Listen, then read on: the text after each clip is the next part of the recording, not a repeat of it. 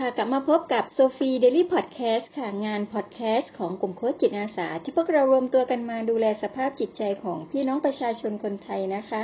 ในช่วงสถานการณ์โควิด -19 ค่ะค่ะเมื่อเช้าพี่โซฟีมีเวลาเล็กน้อยค่ะ ก็ได้มีโอกาสนั่งพูดคุยแลกเปลี่ยนเรียนรู้กับรุ่นพี่ท่านหนึ่งที่มีมุมมองในหลาย ๆ เรื่องนะคะ ที่มักสอดคล้องกันเสมอ เช่นเราเชื่อในพลังของการขอบคุณและการชื่นชมซึ่งกันและกันค่ะที่ทำให้ ชีวิตของเรามีแต่เรื่องราวดีๆนะคะ พบสิ่งดีๆ และเจอคนดีๆ ที่สามารถเก็บเกี่ยวประสบการณ์อันยอดเยี่ยมในชีวิตประจำวันได้อย่างงดงามมากมายทีเดียวค่ะ ก็เลยเป็นที่มาของเนื้อหาในพอดแคสต์วันนี้นะคะค่ะน้องๆเคยเจอประสบการณ์เหล่านี้บ้างไหมคะว่า การที่เราเคยขับขี่รถอย่างมีน้ำใจนะคะ ให้ทางคนอื่นเป็นประจำอย่างสม่ำเสมอบนท้องถนน แล้วก็มีวันหนึ่งค่ะที่รถคันอื่น ก็มีน้ำใจและให้ทางแก่เราในช่วงเวลาที่ขับขันนะคะ หรือช่วงเวลาที่ฉุกเฉินหรือในช่วงเวลาที่เรากำลังเร่งรีบได้อย่างน่ามหัศจรรย์ใจยิ่งนักนะคะ คือพี่โซฟีกำลังจะบอกว่า การที่เรามีน้ำใจค่ะ การช่วยเหลือใครไป มันไม่เคยเลยที่จะสูญเปล่านะคะ เพราะทุกอย่างได้ถูกบันทึกไว้บนคลาวนะคะ แล้วก็พร้อมที่จะส่งเรื่องราวดี ๆ ให้เราประทับใจในเวลาต่อไปได้เสมอค่ะ ขายจึงเกิดเป็นวงจรของ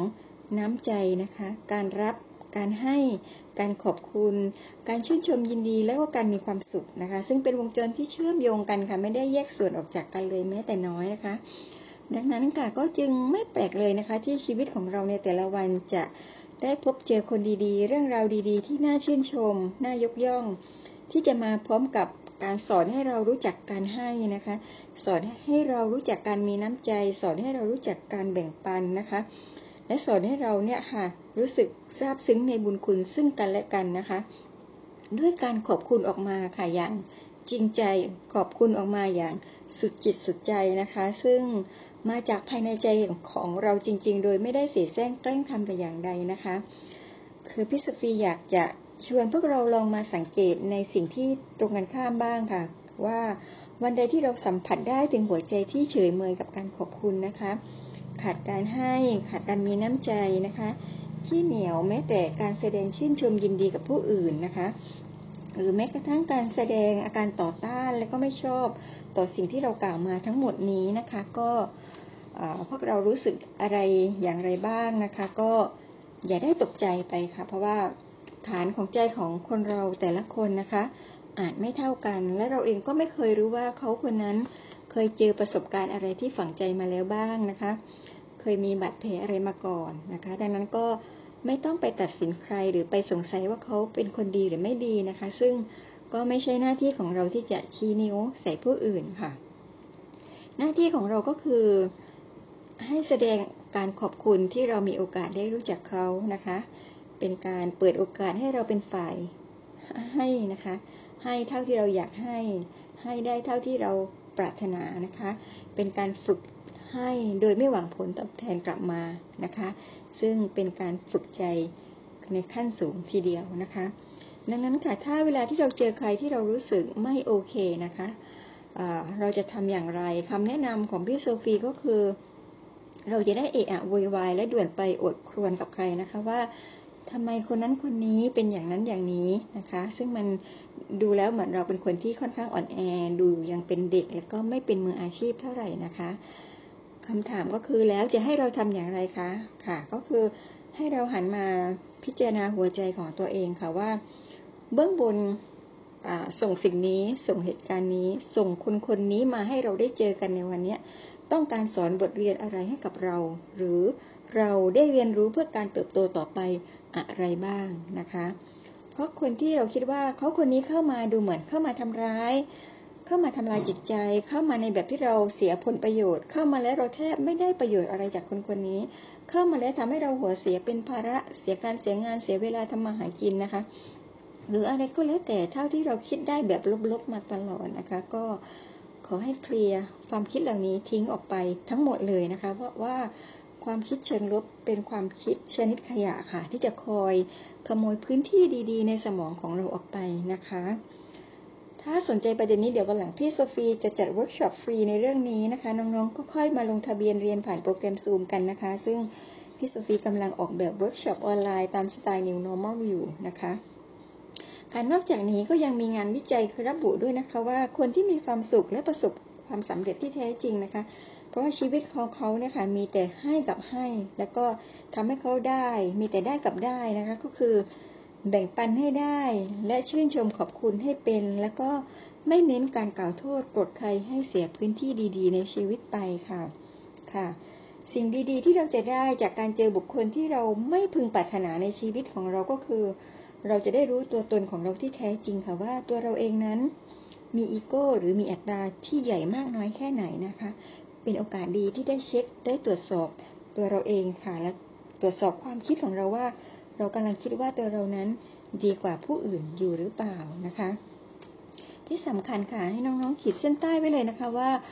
เราไม่มีหน้าที่ไปตัดสินเพื่อนมนุษย์ด้วยกันแต่อย่างใดนะคะ แล้วก็แทบที่จะไม่ได้ประโยชน์อะไรจากการไปชี้นิ้วตัดสินว่าผู้อื่นเป็นคนไม่ดีค่ะ และจึงควรเลิกตั้งคำถามได้แล้วนะคะว่า ทำไมต้องเป็นฉันที่จะต้องมาเจอเหตุการณ์แบบนี้ ที่ต้องมาเจอคนคนนี้นะคะ เพราะว่าอันนี้คือความคิดของคนที่เป็นเหยื่อค่ะ หรือคนที่อยู่ในฝั่ง cause and effect ก็คืออยู่ในฝั่ง effect นะคะ เพราะว่าเป็นความคิดที่ก่อเกิดทุกข์ความคิดที่โทษนั่นโทษนี่และเราเองไปรับผลพวงมาจากการกระทำของคนอื่นก็คือเราก็จะอยู่ฝั่งของ effect นั่นเองนะคะ ความคิดเช่นนี้เป็นความคิดที่ใช้นิ้วเพียงนิ้วเดียวค่ะ ที่ชี้ผิดไปยังผู้อื่นนะคะ โดยที่ตัวเราเองไม่เคยได้เรียนรู้เลยว่า นิ้วที่เหลือก็กำลังชี้กลับมาหาตัวเราด้วยเช่นกันค่ะ ค่ะดังนั้นเมื่อเจอใครที่เข้ามาปะทะกับเรานะคะ ไม่ว่าจะทางตรงหรือทางอ้อมทั้งต่อหน้าหรือว่ารับหลังนะคะ ที่เรารู้สึกว่าเรากำลังถูก discredit นะคะหรือว่าถูกเสกความให้เรากลายเป็นผู้เสียหายในสายตาของใครบางคนที่มีอิทธิพลต่อชีวิตของเรานะคะ ก็ขอให้เราทำตนเสมอเหมือนกำลังขับรถที่ออกมาใหม่ค่ะรถป้ายแดงนะคะ รถที่เพิ่งถอยออกมาจากโชว์รูมใหม่ ๆ และเราก็จะไม่เสี่ยงที่จะให้รถของเราไปชนกับรถที่มีสภาพ จะพังแหล่ไม่พังแหล่นะคะ ที่จะมาทำให้รถของเรามีรอยขีดข่วนรอยถลอก รอยบุบรอยช้ำหรือโครงสร้างของรถเสียหายไปนะคะ เพราะว่าคนที่เขาขับรถจะพังแหล่ไม่พังแหล่ค่ะ เขาไม่ได้แคร์หรอกค่ะว่ารถของเขาจะเสียหายเพิ่มไปมากกว่านี้หรือไม่นะคะ ดังนั้นไม่คุ้มค่ะที่เราจะไปปะทะว่าใครจะแน่กว่า หรือใครจะเก่งกล้าไปมากกว่ากันนะคะ เพราะว่าคนที่ขับรถจะพังแหล่ไม่พังแหล่ถือเป็นเมตาฟอร์ที่เปรียบเทียบได้กับ คนที่มีสภาพจิตใจหรือต้นทุนชีวิตที่พร้อมชนกับคนอื่นนะคะ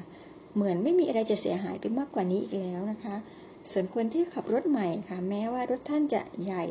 หรือมีสมรรถนะที่ดีกว่า แข็งแรงกว่าก็ไม่คุ้มค่านะคะ หรือเสียเวลาไปพิสูจน์ความแข็งแกร่ง หรือความเหนือกว่าแต่อย่างใดนะคะ และไม่มีความจำเป็นใด ๆ ที่จะไปเอาชนะนะคะ แล้วก็หากท่านชนะไปก็ไม่รู้ว่าท่านจะภูมิใจไปเพื่ออะไรนะคะ เพราะว่ารถคนละสภาพกันค่ะนะคะ สำหรับน้องๆนนะคะ ที่เคยทำในสิ่งที่ดีมา แล้วก็รู้จักการขอบคุณ รู้จักการชื่นชมยินดีนะคะ แล้วก็อย่าได้เสียใจในสิ่งที่ได้ทำมา โดยที่แบบคนอื่นไม่รับฟังนะคะ ในการที่เราพยายามจะอธิบายเหตุผลดีๆนะคะ เพราะว่าบางทีผู้คนก็เลือกที่จะฟังในบางเรื่องที่ตรงกับสิ่งที่เขาอยากจะฟังเพียงเท่านั้นนะคะ เพราะว่าแต่ละคนมีสมรรถนะในการใช้ชีวิตที่แตกต่างกันนะคะก็เหมือนรถแต่ละรุ่นนะคะ รถแต่ละยี่ห้อ รถแต่ละขนาดนะคะ ก็ไม่เหมือนกันนะคะ ดังนั้นก็จงหัดแพ้ให้เป็นบ้างนะคะ ขอบคุณให้ได้อย่างจริงใจในทุกสภาวะอารมณ์นะคะ และก็หมั่นชื่นชมให้เป็น แค่นี้จิตใจก็จะร่มเย็นเป็นสุขอย่างที่เรา จะได้ครอบครองค่ะ เพราะว่าความสุขทางใจเป็นสมบัติชิ้นเดียวที่ไม่มีใครสามารถเข้ามาช่วงชิงหรือมาแย่งออกไปจากจิตใจ หรือว่าโลกภายในที่สงบของเราได้นะคะ สุดท้ายค่ะพี่โซฟีอยากฝากให้คิดว่า the relationship will really work, we need to focus on what we appreciate about the other person not only complaining about นะคะ ก็คือหมายถึงว่า ความสัมพันธ์จะดำเนินไปได้ด้วยดีนะคะ หากเรารู้จักชื่นชมยินดี ในสิ่งที่เราประทับใจบ้างนะคะ ไม่ใช่มัวแต่สร้างคำบ่นคำดุด่าคำต่อว่าหรือคำตำหนิออกมาเพียงอย่างเดียวนะคะ ดังนั้นค่ะการขอบคุณชื่นชมคนที่เขามอบสิ่งดีๆ ให้ ก็ยังไม่เท่ากับการกล่าวคำชื่นชมขอบคุณออกไปสำหรับคนที่เขามอบอะไรที่เราคิดว่าเขาให้สิ่งแย่ๆแก่ชีวิตเราเข้ามานะคะ ก็คือ ช่วยให้เราได้พัฒนาฐานของใจไปอีกระดับหนึ่งค่ะ ค่ะสู้ๆนะคะก็ก็